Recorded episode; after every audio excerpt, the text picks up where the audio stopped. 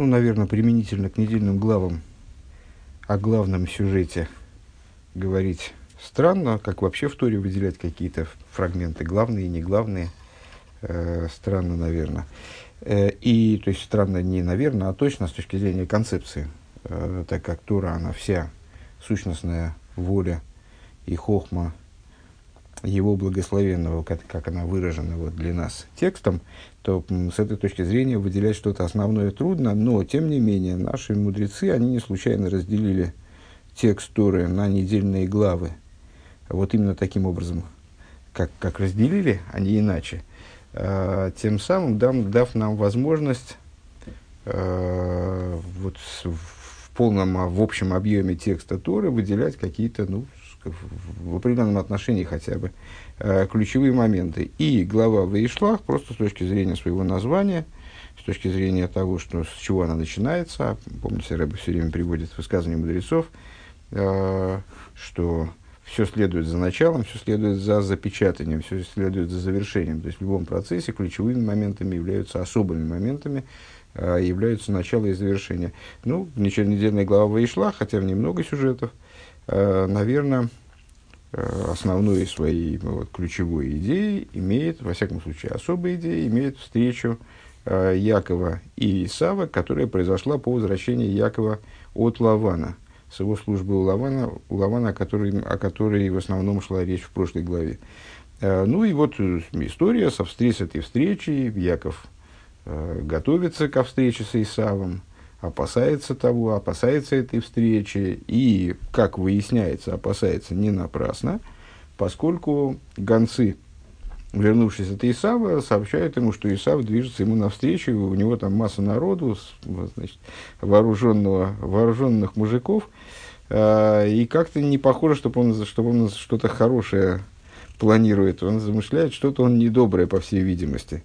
Э, все он находится пока что в своей ненависти, продолжая его вот эти вот э, отношения его к Якову, э, связанные с тем, что Яков якобы похитил у него благословение, ну и вот как-то жизнь у него не задалась в связи с Яковом, оно остается прежним.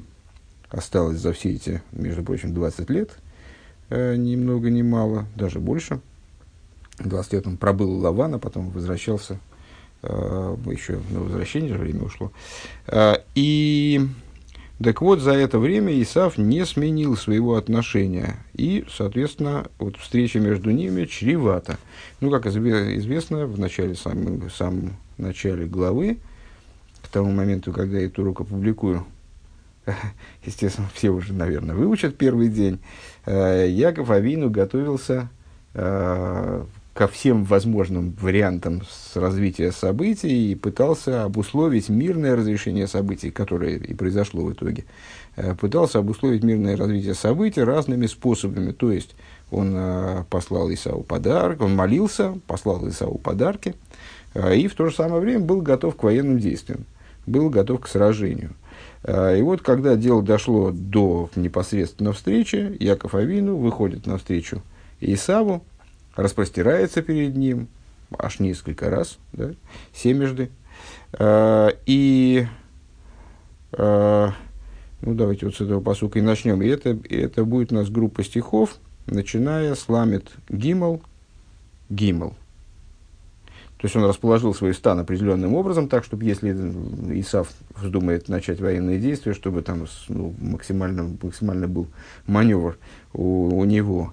И вот он выходит на, вперед этого стана и, и говорит, «Вэгу оварлиф нэгэм», и прошел он перед ними, в смысле перед станами своими, «Вэйштаху арца шева пэомим ад гиштой ад охив». И распростерся на земле семь раз, э, по мере того, как он приступал к брату своему. Меня всегда интересовало, ну и на самом деле по-прежнему интересует, мне очень трудно представить себе, как же вот там... И мы читаем Пятикнижие, э, и все время встречаемся с тем, что люди распростираются э, перед, ну, один перед другим. Э, и мне совершенно непонятно, как это происходило. Дело в том, что с, э, есть в Торе несколько с, э, глаголов, которые обозначают разные там степени, разные уровни поклона, скажем, склонение головы, склонение стана, вот это вот миштах, иштахвое, лиштахавод. Да? Это распростирание, именно подразумевающее, подобное распростиранию в храме, когда евреи распростирались, например, перед Всевышним, э, вот просто ложились на землю, расставляя руки и ноги в стороны. То есть это вот когда человек ложится плашмя. Э, в этой позе, эта поза обсуждается в Торе, поэтому мы понимаем, что такое иштахвой, нет по этому поводу сомнений. Э, у нее есть глубокое символическое значение. Ну и вот у Яков Авину, так вот, совершенно непонятно мне, э, как же эти люди тогда... То есть, понятно, раз написано, распро- распро- распростерся, значит, распростерся. Ну, просто вот как это происходило. То есть, э, человек прямо вот перед другим ложился на землю, потом вставал весь в, г- в грязи, там, в пыли, в песке. Э, ну, вот, тем не менее, вот такая, такая была встреча. И у этих распростираний тоже было глубокое символическое значение, духовное значение. Это не случайно Яков Авину распростирался перед своим братом. Вообще взаимоотношения между Яковом и Эсавом — это очень глубокие э, и важные в духовном плане отношения, поскольку Яков символизирует совокупность мира тикун, вот эту силу перебирающую, э, с, пер, исправляющую, а Эсав символизирует, вернее, не символизирует, а является воплощением, на самом деле, э, силы мир тойгу, мир хаоса, то есть вот это перебираемое начало, то, что требуется перебрать для достижения, для реализации э, сущностной воли Всевышнего по созданию жилища в нижних. Вот поэтому встреча между ними, столкновение между ними, а это, несмотря на то, что э, дело закончилось миром, в итоге это все-таки было столкновение, конечно. Э, вот это столкновение, оно крайне важно, то есть как, каким, каким образом подойдет Яков, как перебирающее начало, к Эсаву. Но это вот, на самом деле, сейчас пока что не имеет отношения к сути обсуждаемого, просто для общего развития вот проговорили такую мысль. Так вот, он к нему, Яков Авину, приступает к Эсаву, семь раз распростирается перед ним. «Вайора цейсов ликросе», и побежал Эсав навстречу, навстречу ему, в смысле Якову. «Вайхабке», и что вы думаете, неожиданно для Якова, «Вайхабкейху ваипал алцаваров», и обнял его, и пал на шею ему, «Ваишакейху ваивку», и поцеловал его, и, э, и плакали они.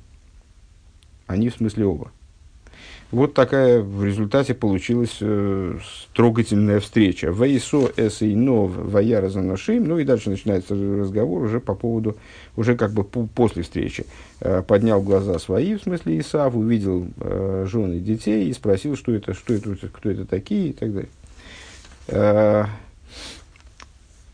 по этому поводу э, говорит комментатор Раши, э, цитируя, естественно, Мидраш. Ну, тут будет... Будут приводиться разные источники, если я правильно понял.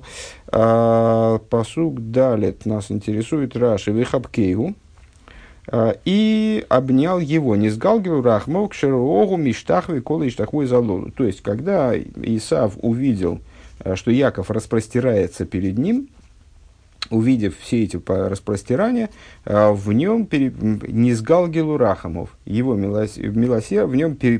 перевернулось милосердие дословно. То есть, вдруг возникло милосердие. То есть, понятно, что он, собрав там четыреста мужиков с... С вооруженных, значит, пошел навстречу Якову, который, в общем, ну, не армией на него шел, а все-таки там тоже народ был. Но народу было меньше, я думаю, и уж во всяком случае они шли без намерения такого ярко выраженного нападать-то уж точно. Они были готовы в каком-то плане обороняться, но нападать они были не готовы. Так вот, понятно, что он ничего не имел в виду радужного. То есть, собирался, очевидно, собирался таки, да, убить брата, как и обещал.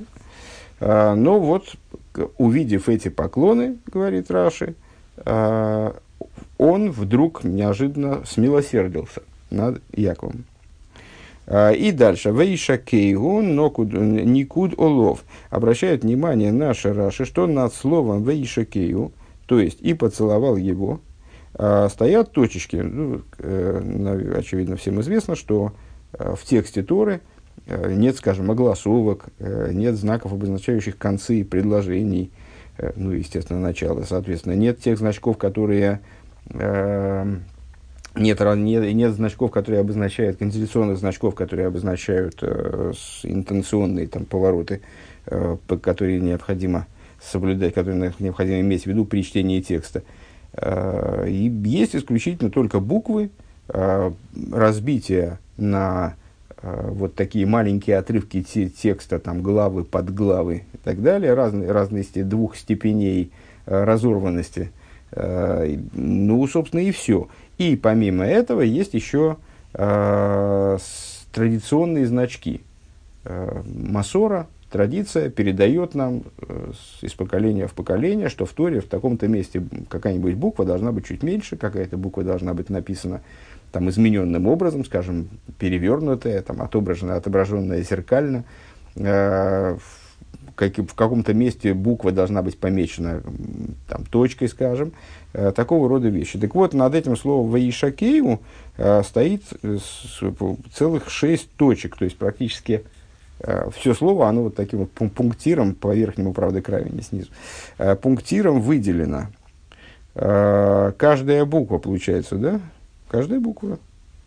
«Ваишакею», да. Раз, два, три. Каждая буква выделена точкой.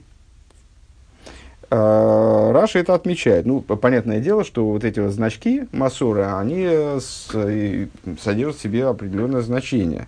То есть, они все не случайны. Все в Торе не случайно. Вот эти значки, ну, в особой степени, вдруг в Торе какое-то вот, какое-то символическое изображение. Так вот, что означает этот никуд? Что означает вот эта помеченность точками этого слова? В ейш холкин бедовар беврайса десифрей. Так вот, есть, оказывается, расхождение между нашими мудрецами в Брайсе, в приводимой в Сифрей. Ейш доршу. Ейш доршу никуда зой лоймар. Есть те, которые объясняют вот, это, вот эти вот точечки. Ну, понятно, что если у нас... слово каким-то образом помечено, это значит, что в нем содержится нетривиальный смысл. Потому что если бы слово означало то, что оно означает обычно, без всяких фокусов, то, естественно, его помечать никакого резона бы не было. Зачем? Следовательно, здесь это слово означает что-то такое необычное. В каком плане необычное? Вот по этому поводу мудрецы расходятся. Одни говорят... «Шилой, но шакой бы хол либей», что здесь в данном случае это слово означает необычно, написано «поцеловал», ну и «поцеловал», раз написано, значит «поцеловал», но «поцеловал» э, каким-то вот образом, э, ну не искренне, короче говоря, «поцеловал», «поцеловал», но не искренне. «Ом Рабби Шимон бар Йохай», сказал э, такой мудрец, тот самый Рашби, который составил книгу Зор, а лоха гибе едош эйсов сойнил янки. Он парирует так высказывание мудрецов. А, да какой, а что же здесь необычного-то? Здесь как раз все обычно. Что значит, он поцеловал его неискренне, поцеловал его не от всего сердца. Ну, так это, это вообще закон, говорит Рашби, да? Это алоха. Это ну, просто определенная законом вещь. Так устроен мир, что Эсав не любит Якова. Естественно, если бы имелось в виду, что он поцеловал его неискренне, то это было бы естественно, мы бы так и поняли, ну, поцеловал, ну, конечно, и от всего сердца. Это же Эсав. Поэтому, когда Писание, когда Масора велит нам здесь поставить точечки, выделяя это слово как слово, употребленное в необычном значении, то, что здесь есть какая-то хитрость в сюжете, то нам как раз-таки Писание хочет сообщить, что... Напротив того, если здесь стоят точки, и здесь произошло нечто необычное, то необычным будет как раз-таки то, что Эсав поцеловал его ото всего сердца. То есть, вот именно на это указывает, точки указывают на то, что как раз-таки в этом случае Эсав его поцеловал от всего сердца. Вот это такой стих. Теперь уходим в беседу Рэбе. Страница сто сорок четыре, том двадцать. Ваишлах Алеф.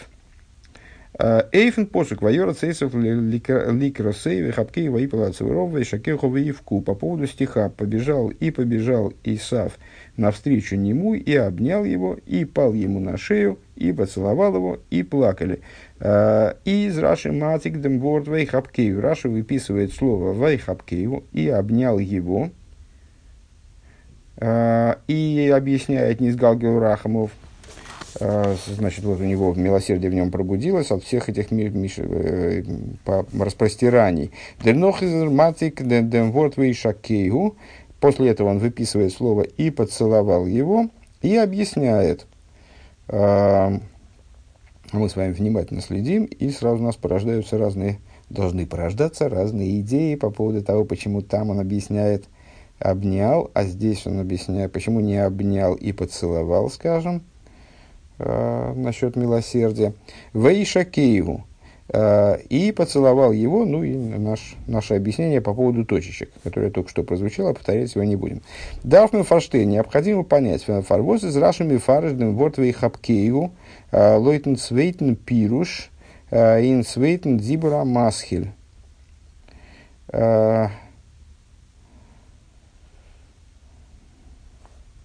Уншрайбнит восэсмейн вейхапкееву лойтен эрштен пируш азлой нашакой бехол либей.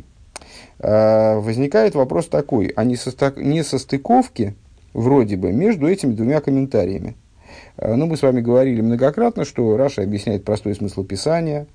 Простой смысл Писания подразумевает один ответ, естественно, да? То есть, ну, либо так было дело, либо, либо дело было иначе. Ну, скажем, в нашем случае мы могли бы задать вопрос, а как, как же было дело на самом деле? Как же обстояло дело-то? То есть, Эсав поцеловал его искренне или не искренне? От всего сердца, нет всего сердца. Ну, там мудрецы спорят, это здорово, но с, мы же изучаем простой смысл. Это вот ребенок первый раз приступил к изучению Писания, нам надо что-то этому ребенку ответить. Что же означают эти точечки?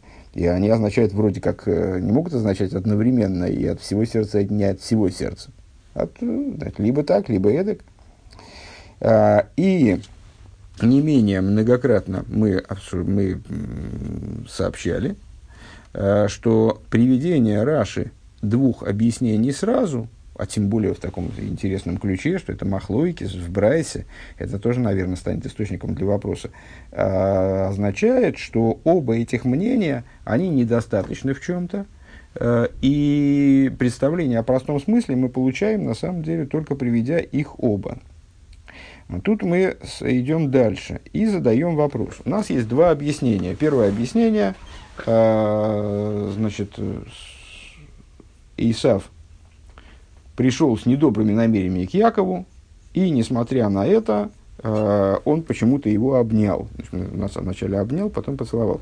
Э, он его обнял. Раша объясняет, потому что, увидев распростирание Якова, э, он ощутил неожиданный прилив милосердия. Низгал Гилурахамов.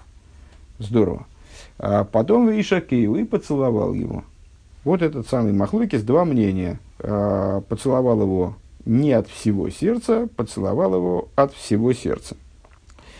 А, значит, у Рэба возникает вопрос, почему первый комментарий, вот этот самый Вейхапкееву, а, соответствует второму Дибур Амасхель, второму мнению из приведенных в отношении «поцеловал его». Ну, понятно, мы вначале сказали, в нем пробудилось милосердие. Имеется в виду, по-настоящему пробудилось милосердие. Он его обнял, потому что в нем по-настоящему пробудилось милосердие, и он, ну, не, то, не просто его не тронул. В принципе, он мог там, понимаете, не, не побежать к нему, обниматься, а, ну, вот в нем пробудилось милосердие. Он, не дойдя до Якова, там плюнул в его сторону, там матюгнулся, развернулся, говорит, мужики, ладно, ну его нафиг, все, пошли отсюда. И, и ушел бы, и там и ничего Якову не сделав. Да? Нет, здесь объясняется, вот именно речь идет о том, что он по-настоящему испытал какое-то вот чувство, э, чувство милосердия к Якову. То есть, ну, вдруг, вдруг в нем воспылали чувства. Но, но дело в том, что это э, касается... это соответствует вроде бы именно второму объяснению из серии, посвященной поцелую. когда Эсав именно таки в этом случае испытал вдруг какие-то чувства к Якову, а не соответствует первому. Почему Раши не приводит мнение соответствующее первому? То есть, очевидно, если есть два мнения по поводу поцелуя, есть два мнения по поводу объятий. Почему Раши в отношении объятий приводит только второе как бы мнение, а в отношении поцелуя оба?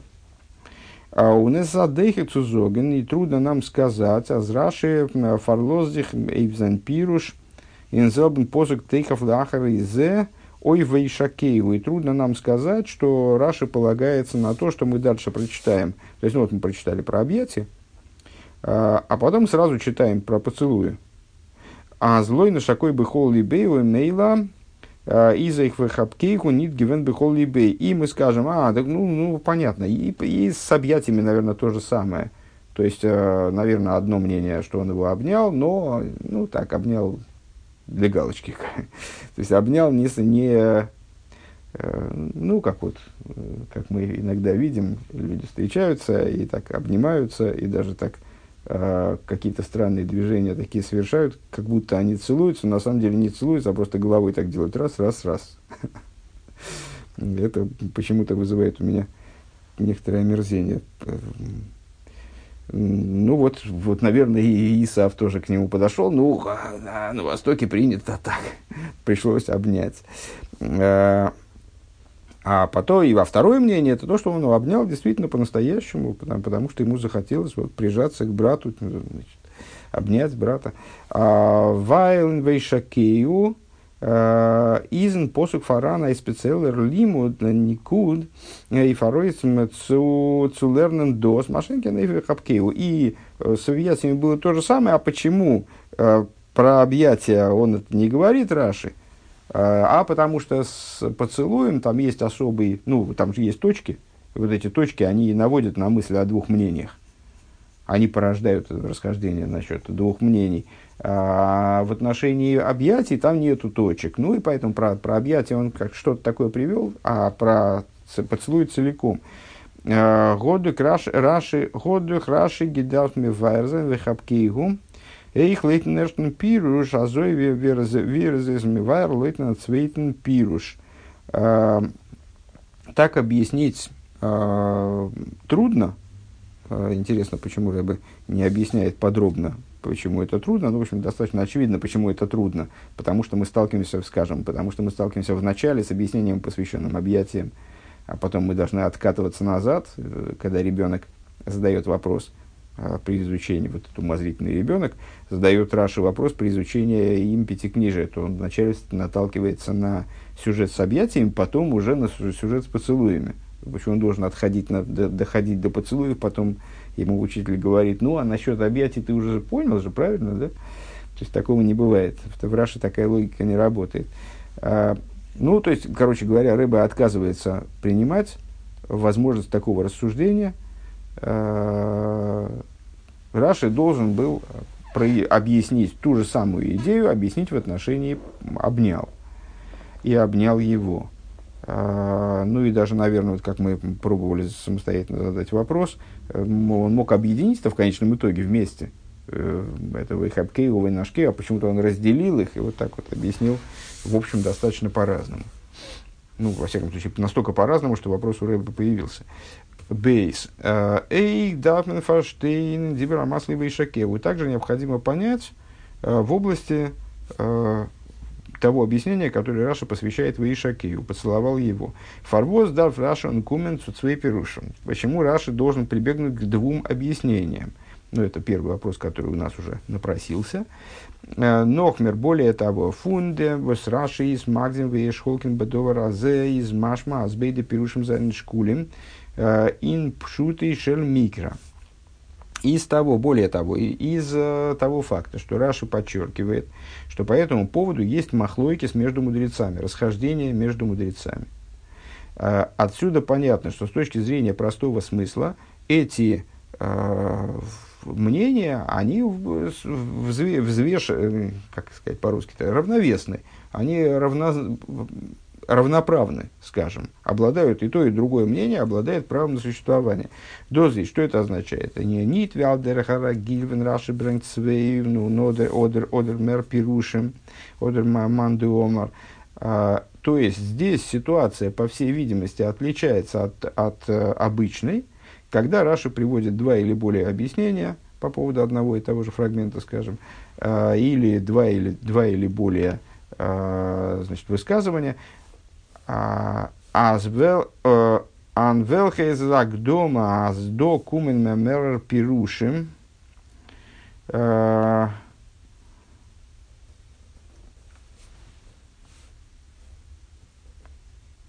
Воздан брэнктер демерштен пируш одерман домар фриер. Значит, из... Не, не понял я, что, что это значит. Он велха. Эсэсагдома цу аздо кумен мерер пирушим. Он приводит два или более комментария, без которых... Это предисловие к тому, что к, к, к большему числу комментариев. Воздан брэнктер дэм эрстен пириш одерман домер фриер. Так вот он, значит, почему он приводит этот, вот этот вот оборот насчет того, без которых, я не понял. А, а, с... в, в какой в этой ситуации, то есть когда Раши, ну, то есть, на самом деле, то, что мы уже высказали выше. Раши, при, когда он приводит два или несколько объяснений, э,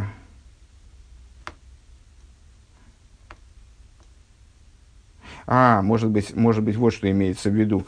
Раши приводит, когда Раши приводит два или несколько объяснений, то тогда, если э, первые, первые из объяснений не являются предисловием к последующим, то тогда, то есть в случае, когда они э, самостоятельны, то тогда первое из объяснений, или первые, то есть чем ближе стоит объяснение к началу, тем, тем в большей степени оно имеет отношение к простому смыслу Писания. Одерман фриер. Валерес коров юэсер субшутис шель микро. Поскольку, э, то есть объяснение располагается ближе к началу, э, в порядке перечисления объяснений, по, в соответствии с тем, что оно ближе к простому смыслу Писания. Машенкин Раши из Магдим Фарбейде Пирушин Вибениден Дзиден. Что не так, когда Раши делает предисловие, которое... А, вот, наверное, о чем здесь. Когда есть предисловие перед этими объяснениями. Вибы, как в нашем случае, в ей шхолкин бедова разе, вакайойца базе. Что есть расхождение по этому поводу или что-нибудь в этом духе. Восизлихиура миютер, которая на первый взгляд лишняя. Мы пытались тоже задать вопрос по поводу того, зачем Раши говорит, что это, э, что это махлойкис, что существует махлойкис. Можно было просто два мнения привести, никто Раши не мешал. Из диагдома цубавайзена азбейда пирушим занешкулем бившут и шельмикра. Так вот, э, э, это такого рода предисловие, оно показывает, что оба комментария, они равноправны с точки зрения простого смысла Писания. Велихиура, на первый взгляд, дерпирыш фун ейши доршун никуда зои лой маршелой ношакой бихол либей из мербы паштус виденный куда зайнами майя дендем тойханатеева. И на первый взгляд мы можем сказать, но мы же видим, что это не так, что эти комментарии неравноправны. Просто, ну, из, и вроде из нашего понимания высказанных мнений ясно, что мнение Рабби Шимон бар Йохай более сложное. То есть первое мнение по поводу того, что Эсав поцеловал его не от всего сердца, оно более простое, оно более естественное. Он видер и не на нику. Давайте только ближе к тексту переведем. Значит, на первый взгляд объяснение. Есть те, которые толкуют, что данные точки обозначают, что Эсав поцеловал его не от всего сердца.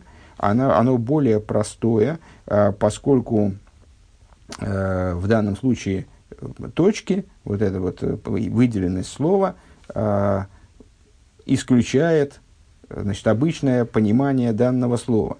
Он видер инина никуд из нандеры эрта бетейра, и подобно тому, как это в других местах в Торе, восвер дорт гибрахтен сифрей, белошина сифрей кайоит собой, который приводится там в Сифрей, ну, аналогичные места в Писании, где стоят точки, и что-то из этого учится.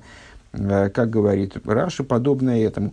Он дос из местабера их бившут и шельмикра, и с точки зрения простого смысла Писания, вроде как так и получается. Это очень хорошо подходит. Ну, мы с вами вроде уже поднаторели в понимании простого смысла Писания, насколько это возможно для нас. Ну, вот есть об, об, обычное значение слова «Вейшакиу», «поцеловал его». Обычное значение слова «поцеловал его», очевидно, подразумевает искренний поцелуй. А почему, собственно, нет? То есть, обычный поцелуй по умолчанию искренний. И, следовательно, когда слово выделяется вдруг каким-то... Не... То есть, ну, Тора нам указывает на то, что слово необходимо понимать в необычном значении, значит, поцелуй был неискренний. Ну вот, простой смысл. Машенкин лидас рашби. Что не так с точки зрения мнения второго, Рабби Шимон бар Йохай, из нитглацик, там, там как раз получается неровно. Возгитес су... Цувоздер ворд вейшакейгу из никудолов цузогна нашакой бихол либей. Что вот, то есть, Рабби Шимон бар Йохай, он так это поворачивает, эту логику, что получается, что никуд над словом, помечено слово точками, она означает, что Эсав поцеловал его от всего сердца. Дав нитн куманцум никуд, тогда вроде как с точки зрения простого смысла Писания никакого никуда и не, не надо было. Дос из доктор пошутер тайч фон вейшакею, это же простой смысл слова вейшакею. То есть вот этот маленький ребенок вроде как вот это, ну такой же перекрученный какой-то получается комментарий, перекрученное объяснение. Ребенок читает, видит, поцеловал его. Значит, ему надо подумать, что «а, поцеловал» в этом контексте означает неискренний поцелуй, потому что Яков не любит, Эсав не любит Якова. «Мы фаршим зайнен масбер». То есть, еще раз, давайте повторим эту мысль, потому что э, прозвучала она, конечно, с запинками. Э, значит, что, что происходит? Э, Рэбе задает вопрос, зачем эти два комментария э, вообще? Это первый, первый подвопрос. Понятно. Потому что в Раши должен быть один комментарий, он, про, комментарий, он объясняет простой смысл, значит, должен быть один комментарий. Какой-то один простой комментарий. А, с, дальше, следующий подвопрос. А, помимо этого, а, есть предварение у этих двух мнений. Это предварение а, заявляет, что здесь есть махлокис, расхождение между мудрецами, ну, расхождение между мудрецами везде, есть несколько мнений, понятно. А, когда Раши...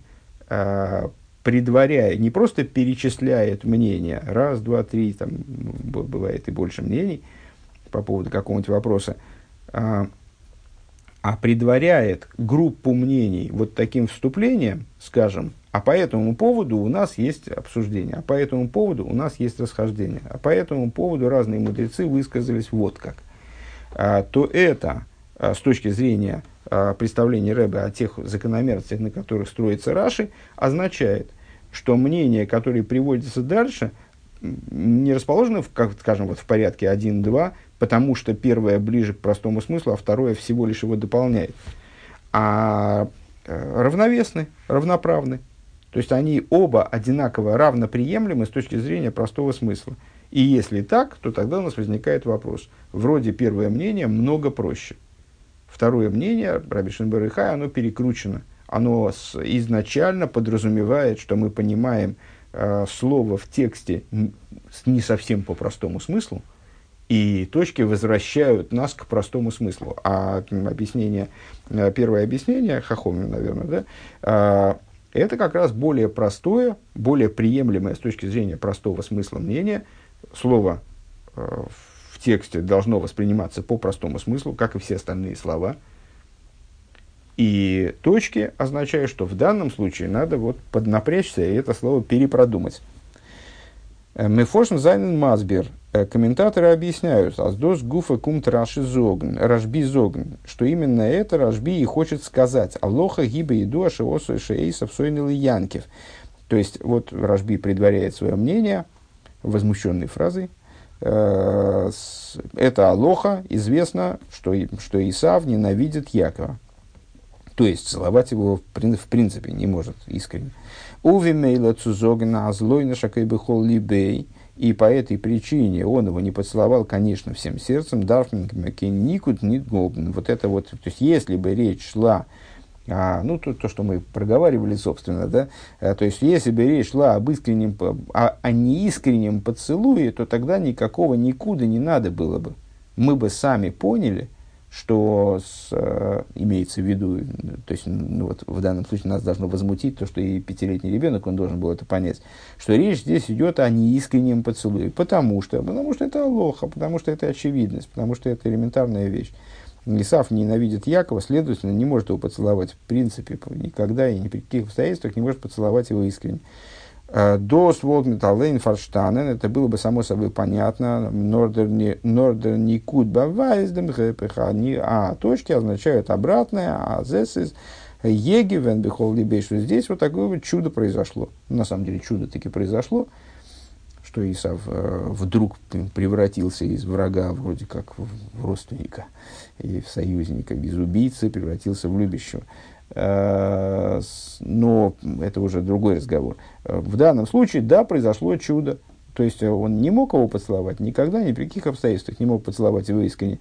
А тут его взял и поцеловал искренне действительно.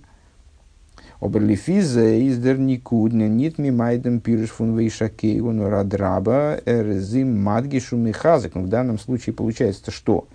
Ну, я бы, конечно, задал вопрос, почему-то Рэбби считает его менее актуальным. А как это пятилетний ребенок должен был разобраться уже настолько во взаимоотношениях между Эсавом и Яковом, что здесь для него э, изначально смысл слов Писания отстранен от простого, от обычного. Так вот, Рэбби говорит, вот в данном случае здесь получается такая дикая ситуация, э, что никуд, вот эти вот точечки, они в данном случае не... не обращают наше внимание на то, что слово должно быть истолковано, понято в каком-то вот нетривиальном значении, а наоборот указывает на то, на, уста, настаивает на том, чтобы мы это слово в данном случае поняли таким образом, как оно обычно понимается. Да? В данном случае на этом надо настоять. На первый взгляд, это совершенно не, вот, нетривиальное употребление, э, использование этих точек Писанием. То есть, в других местах в Писании мы таких случаев не находим. Велхараши Брэнк Эртер Тойра, Велхараши Брэнк, который Раши приводит, воздер никуд из мимайдем тойхан фундам тейва аминукедес. То есть, в других случаях э, такая помеченность слова, она уводит слово от простого своего, обычного своего, наиболее распространенного своего значения. А здесь настаивает. «Айну воз брэнт Раши эйден цвейтен пируш ун из нонох магнем вееш холкин бадов разе аздер пируш из бившут и шель микро шокул цунешн пируш». Ну и тогда вопрос у нас...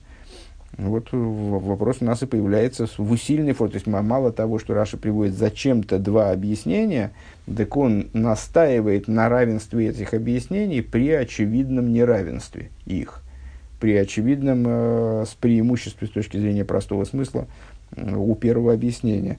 Он хочет сбейда пирушим штейн таки инбэм Брайса ди Сифрей, несмотря на то, что оба объяснения имеют один и тот же источник. Вот, и, собственно, Раши указывает напрямую на этот источник Брайса де Сифрей. И зобера нитин йонышл Раши цуматик зайн дроши сказал. Несмотря на это, то есть, ну, с этой точки зрения мы могли бы сказать, а они, в общем, из одного, это одно толкование по существу, да, одно, э, э, ну, просто Раши взял цитату, привел из Брайса в Сифрей, где расходятся между собой, э, значит, где высказываются вот эти два мнения. Но дело в том, что Раши э, – это не его специальность. Э, он не подбирая, не сборник высказываний мудрецов из разных мест. Ну, бывают такие книги, э, в которых, ну, ну не знаю, почему-то мне вспомнилось, там, скажем, комментарии, комментарии на Танью. Есть сборники, там, скажем, Маски Лейсон. Такой комментарий, такой вспомогательный труд для изучения Таньи, где не цельный комментарий автор пред, предлагает, то есть не объяснение всей книги, там, скажем, или какого-то фрагмента книги, последовательное слово за словом, а он предлагает по выдержке из различных существовавших до него комментариев. То есть, по, ну, такие, мы бы сказали, понадерганные, да, комментарии из разных книг. Очень ценная книга, не хочу никак умалять ее значение, не, это не критика, это просто вот есть такое устройство, есть такой вариант. То есть, действительно, э, к сожалению, мы вряд ли бы сами э, взяли, обложились тучей комментариев, там, стали бы смотреть, и, и проучили бы Таню с каждым из них, и так вот у нас смешалось бы в голове такой коктейль, получился из разных комментариев. Вот он нам оказывает услугу, сводит эти комментарии вместе. Но это не комментарии, это не комментарий цельный, а подборка, компиляция из различных комментариев. Несмотря на то, что Раши использует в своем комментарии кучу различных источников, мы не раз на этом останавливались, он их, ну вот, в частности, достаточно нередко творчески переосмысливает. То есть, он даже текст не сохраняет э, дословным. То есть, он, он составляет таки на основе этих комментариев свой комментарий цельный. То есть, не его задача выписывания цитат. Поэтому, если там в Брайсе де Сифрей э, там происходит махлокис, это Раши никак не обязывает приводить целиком этот махлокис. Он, э, как и во множестве других мест, выберет какое-то мнение. То есть, был вправе выбрать какое-то мнение, которая ближе к простому смыслу, его привести. То есть, он с, не, его, не его идея, говорит Рэбе, цитировать, выписывать, вырезать кусочки высказаний мудрецов, а он, он должен использовать, с точки зрения концепции его комментария, так я понял эту фразу, то, что касается... То, что касается, только то, что касается понимания простого смысла Писания. В нашем случае вот, получается какая-то странная штука.